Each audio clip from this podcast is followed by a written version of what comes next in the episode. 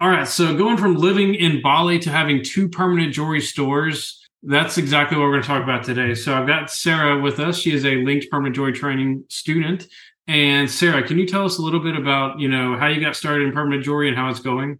For me, it's really something that I fell into, but last year I was traveling. I was in Scottsdale and just kind of perusing around downtown. And I walked past a store and they were doing it in there. And I was like, oh, what's this? So I walked in there and I kind of just looked around and I was like, oh my gosh, I love this vibe. But being in the beauty industry, I understand that trends kind of come and go. So I started watching it from then. So that was about a year and a half ago. And as I watched it, it just started growing and growing. I was kind of on my own journey. I was on my way to going to live in Bali. So it wasn't really at the right time, right place kind of thing. And I just wanted to continue watching it. So kind of started to notice that it was taking off the way the same way that eyelash extensions were. So when I got home from Bali, I was like, huh, let me see how this would go like in the area that I was in at that time and this was in January of 2023. So, or I mean, February of 2023. And I was like, okay, well, let me just do this as a passion project on the side on the weekends. And then it just kind of took off from there outside of really my control. I was just kind of following the flow. Nice. And so, when you were doing your research, did you ever watch any videos like this from our channel? Uh, no, I didn't watch any videos from this specific channel. I don't think it really came up at that time when I was doing research. I pretty much just jumped in. I think I saw like an ad or something and I was like, okay, this looks great. Like I really didn't do a lot of research. I just followed like my intuition on it. So I pretty much just pulled the trigger and was like, let's do it. To me, that's one of the best skills to have is being able to follow that gut instinct or your intuition. Like I do that all the time. And then, you know, I see so many people let fear run their lives. And you've probably seen that too a lot because you were a, a coach for a while, weren't you? Yeah, I did um, mindset coaching and intuitive coaching. So connecting like the mind and the heart together and understanding how to work the mind and body together. So I have a lot of experience in learning how to follow my intuition and my gut. It can be a scary place because your mind wants to make sense of you know what it is that you're doing and then you have all these logical thoughts of like well this shouldn't really make sense and then you have the risk factor and all these things and there was all of that in my mind i just pretty much just pushed it aside and was like we're just going to do this and if it fails it fails whatever Love that. Yeah, I, I, even had an email this morning from a potential student. She's like, "Well, I've been thinking about this for a long time, and now I'm concerned because somebody else is doing it in my area." And I'm like, I literally emailed her and I said, "Look, waiting has never helped you, as you've just told me. And so go ahead and take action now. Yeah. And I really believe in messy action. Like you really don't have to have any of it at all figured out. It will, if, as long as you're following your flow, it will all come together in a way that you couldn't even pre imagined, anyways. So there's not really sitting in fear and staying stuck in like oh should i do this? And if is there competition? There really is no such thing as competition because look at how many hairstylists there are in one area that are super successful. Like look at however many doctors there are certain other fields like even lash technicians or permanent makeup artists like the list can go on of how good people are in one area. It really doesn't have much to do with that. It has to do with your energy and what value it is that you're bringing that people want to come. Yeah. And I, I get that all the time. It's like, well, I have one other person doing it in my area. I'm like, okay, that shouldn't stop you from following your dreams. For sure. Yeah. And I mean, usually you can team up with other people in your area too if you need to. Like you can create mm-hmm. camaraderie and community and connection through that um, when you're getting into the lack mindset space of, oh my gosh, like there's competition and you're in that lack space, you're never really going to do super well because you're super focused on what everyone else is doing and not focused on your energy and what you're bringing to the table and what you really want. You're not really following that gut intuition at that point. You're following really what your head is scared of. Love that. So let's give let's give people some free coaching right now. So you know maybe they're listening or watching this and they're thinking like you know I want to do permanent jewelry. I feel like it's really a calling. It's something that's really standing out to me.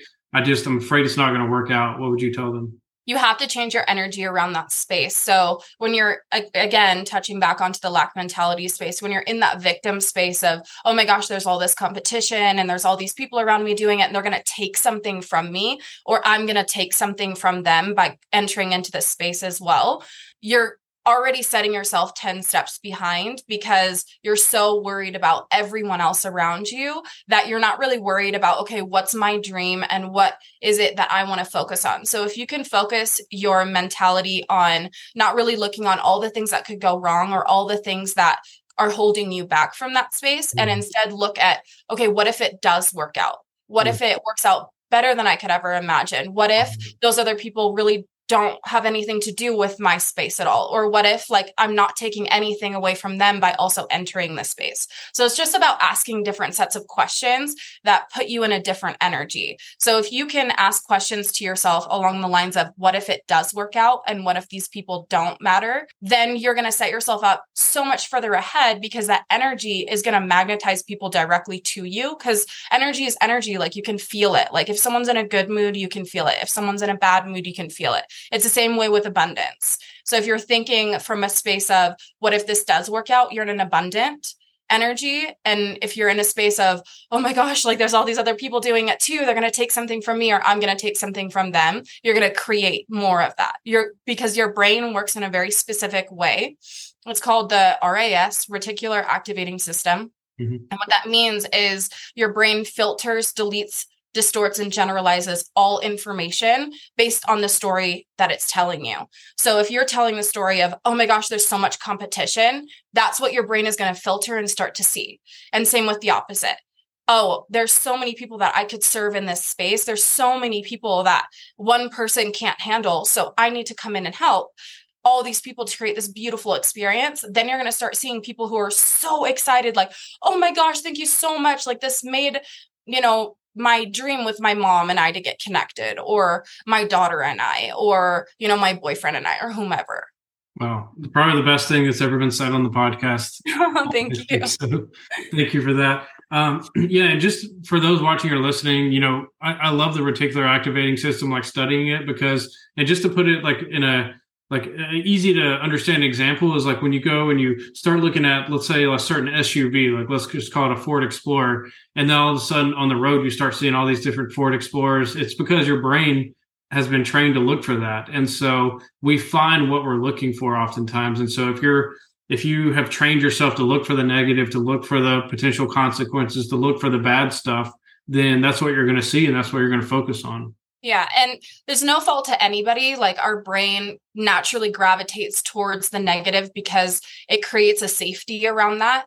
And so training your brain brain to look for the positive is a harder process. I will say that, but it's not impossible. And it's just something that you have to stay on top of. It's a muscle that you have to build the same way as anything else. You were trained by outside circumstances, like people in your life, work, et cetera, et cetera, to think in a negative space. So you just have to take the initiative and the self discipline muscle to train yourself to look for the positive. And it just creates so much more joy in your life, anyways, if you're living from that space. Yeah, for sure.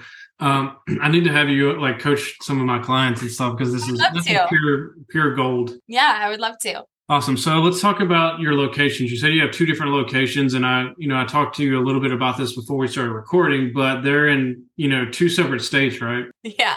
I have one location in Gig Harbor, Washington, and I have another location in St. George, Utah. Awesome. And so to me, that's fascinating because when people usually start out in business, which I know this is not your first business, but the, the biggest hurdle is, you know, trusting someone else to run that business. Because obviously, if you only go there, you know, once a month, you have to have somebody else running it. Yeah, so I have a manager running it. Um, she's my director of operations in Gig Harbor, and so we have like really constant communication. Um, I have set up systems and processes of how I want things done and how I want her to report back to me. And really, it's kind of a playing game because we're both figuring it out too. She's figuring out my communication style. I'm figuring out how to give her space so that she can feel free, but also so that I'm in the loop. Cause I mean, I'm states away, right? I live in Southern Utah.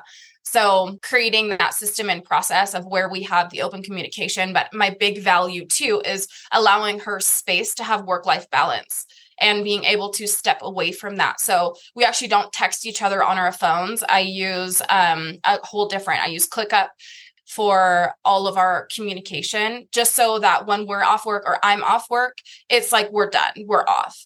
Yeah. Because that's a really big thing that I want to create in this company is that my, the people who work for me are not getting burned out. They're not getting tired because in the beauty industry, like people are extremely burned out. They're tired and they don't make super great money. So it's like they can, I'm not saying they can't, but most of the people are just tired and burned out and aren't making great money. So I wanted the opposite of that. right? They're making really great money, living really happily, and being able to enjoy the money that they're creating. And that work isn't everything because it's not. We need to have a lifestyle. So, creating those communications and setting it up now so that I don't have to redo it all again later is mm-hmm. really important. So, I'm really using the Washington store first because that's the one I set up first. And working out all the kinks and then this store i'll just follow the processes and then rinse and repeat as i go now did you actually learn permanent jewelry yourself or did you just have somebody else take the training no i did i did permanent jewelry myself and i'm training all of my girls gotcha so just on the things that i've learned and the things that i've um you know not learned and things like that and then i actually will run my student or my people through the program so i'll just buy the program for them and have them run through it Awesome. Um, so, what made you set up in Washington when you live in Utah? So, I came back from Bali, and my parents live in Gig Harbor. So, I was with them, just stopping there so I could get my footing back and finding a place down here and all the things. And then I had simultaneously getting home. It was maybe like a week and a half after that I jumped the gun and was like, yeah, I'm just going to buy the kit, whatever, we'll just figure it out. And I bought the kit. And then I pretty much just started one day. Like, I was like, okay, let me just start emailing a bunch of people in the area that I know would be a good fit, and have the right clientele for what I'm looking for. Mm-hmm. I pretty much, within that one day, I got like four people booked. So I had that whole next month I was only doing it on the weekends because I was working and doing coaching. So um, I pretty much had the next month already set up from just one afternoon of emailing people. And then I set up an Instagram and I started having people like flooding my DMs in there and being like, hey, we want to host you. Like, come hang out, like, come do this thing. So I said, okay. By that point, I had two months already booked out. I was like, wow, okay, this is growing really crazily. So um, within the first month, I think I had already hit like 7K and I was only doing it on the weekends. Nice. Yeah. So how much you said you've done this about three months now? Yeah, just under. And we've already hit 20K just from the one store. And yeah. so what are your, have you opened up the one in Utah yet? It's opening on Tuesday. Gotcha. So um, that's a common question I get is like, you know, you mentioned when you went to the, like when you were new to the area, you emailed a bunch of people. What did you say in that email to like try to reach out and get some business? I kept it really casual. Like I really didn't do a lot of business lingo. I pretty much just said, Hey, I'm a permanent jewelry artist in the area. I opened up a local business and I'm looking to soft launch my company through doing pop ups. And that's pretty much along the lines of what I said. And I said, Is that something that you would be interested in? I'd love to chat more. And then in that same email, I actually sent a video from you guys, um, the little real video of what permanent jewelry was, and then some other little pictures, just so that that first question wouldn't be, What is permanent jewelry? Because I just had the assumption that most people didn't know what it is. Yeah. So that alleviated a lot of the back and forth. And for the most part, I mean, there were a lot of people that didn't get back to me and I just pretty much left it. And I only focused on the people that were getting back to me. They all were super happy. Oh my gosh, this is super exciting. Yeah, we would love it.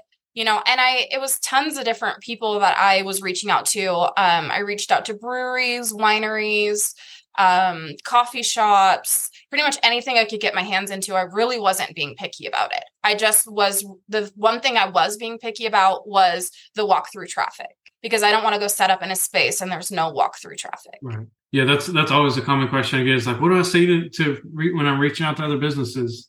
And to be honest with you, uh, if I didn't really know what to say, I did actually use Chat GPT a couple times, and it was great. I was like, in a casual tone, can you just write up a quick little short email for me? And it did it great. Um, cool. So, have you been like, what kind of marketing have you been doing for your store? So, I run Instagram and Facebook and TikTok. Like organic or ads? I do organic. I just started doing ads, but really it was just um, to drive traffic to the website. I really haven't noticed a huge um, ratio on conversion from ads to people booking an appointment. So I'm I'm still kind of testing the waters with that one. Um, I've done some Instagram ads too, and really that was just followers. It wasn't converting. So I'm not interested in doing ads that aren't going to convert into customers. Um, so mainly it's all organic right now. So for anyone like watching or listening, they're like, you know, I'm thinking about going with linked. Like, what would you tell them, like, you know, why they should go with linked or why not? It's up to you. linked was a great uh, resource for me as far as support. The training was great. It gave me everything that I really needed to know, like right up front. It was really easy to digest and very fast for me to run through the program. Because for me, once I decide that I want to do something, I'm like, hurry up and let me just get out there and do it. So I mm-hmm. need to know the basics of everything. Setting up the machine, I'd never welded in my life before. I had no idea how to do any of that or safety concerns, things like that. But for me, I think the big value is in the support group and in the Facebook community where you can really, if hiccups happen or anything happens, everyone in there is so incredible, so sweet. There really aren't any naysayers in there um, that at least that I've experienced. So it's really nice to just be able to pop in there and say, hey, this is something that I'm doing. What do you guys think? Or bouncing ideas off. And there's different people in there at all different speeds, at all different areas. So anyone can really get support in there because there's all sorts of people at different, you know, paces. So I, I found that really helpful too, especially because I'm a very visual person. So I'd never done pop-ups before in my life. I had no idea what to expect or even how to set up for it. So yeah. seeing the pictures of people that they post of different ways that they set up their setup and that was really helpful for me. So I think the biggest value is from the community for sure. Yeah, love it. And that's that's kind of what I hear from most students and I agree like the Facebook group you can literally search anything you want and it's probably already been talked about. Yeah, for sure. And um, the pricing, I think, is the biggest thing too of how to set up the pricing and really how to run it and what's going to be the best deal, especially because everyone in different areas are doing different things. Like in different markets are different too. So, like Gig Harbor is a very high affluent community so I can price things a little higher there as far as in St. George, it's not as affluent. So I have to price things differently in different areas as well. So it just depends on what your demographic is and who you're partnering with. So for me, being able to go in there and ask, not even necessarily ask questions, I could just search and everyone's running different prices and how they work up their models. So it's cool to see what people are doing too. Awesome. And last topic is going to be customer service. Now, you mentioned when you were in Bali, you know you you experienced amazing service and you've kind of brought that into your business. Can you tell us about that? Yeah so service is so huge for me because as i go into different businesses myself as being a consumer there's people who you know they just take for granted especially in the united states take for granted the fact that we should just be given good service and there isn't a lot of people that know how to create really good service that makes you feel seen heard and understood. Like oh my gosh wow that was really awesome. I'm not just getting a cup of coffee. Like this person was really sweet and really nice and warm. And like it's not even just in the conversation. It's just again in the energy that you're producing. So going back to Bali, the service there is absolutely incredible. People are genuine. They're so nice. They're happy. Like they're really happy to see you. And so I wanted that to translate over because for me, this is more about building an experience rather than just putting jewelry on somebody. It's, mm-hmm. I want people to feel really good and really happy. And even I have tons of people who come to me that are like, I don't even wear jewelry, but this makes me feel so good because I love coming to you and I love coming here in this environment with my friends and like having a lot of fun. So for me it's really about creating a really awesome experience that that's what people talk about. That's what people makes people refer them back to you because you have like top-notch service. So that's my biggest value is what can I give them that's not just the piece of jewelry that will create that value of what I'm charging. Yeah. And in a nutshell, what would you say is the best way to create a great experience? It's really about the warmth of who you are and being genuine and authentic to who you are. So the more authentic you are, the more that you know yourself, the more that other people will gravitate and magnetize to you. Also being really happy within yourself as well, because people who are happy are just general, generally more able to overflow that and spread that in. So if you can look like you're enjoying what you do and you're having so much fun doing it, people really like that and they are almost magnetized to it because they can tell how much fun you're having in the job and like how much you love it. Awesome. And like, you know, for you, obviously you've probably already mastered that for yourself, but like how do you teach that to your employees and team members? Well, I look for people who enjoy fashion, who enjoy jewelry, who are just not there necessarily just to make really good money, that's I I don't really look at that as being a motivator and a driver for people. I want people who are motivated by making people happy and making people feel something. Awesome. Love it. Well, is there anything else you that I didn't ask that you think I should have asked? No. Perfect. Well, it was a pleasure having you on here. Um, I think that, like I said, we've never really talked about you know mindset to this depth on the podcast, and so I know everybody got a ton of value out of it. Um, if you're watching or listening, you know, comment what was your favorite piece of advice, and if you're listening to the podcast, we really appreciate you know any podcast reviews you could give us. Sweet. Well, thank you, Sarah. Yeah, thank you.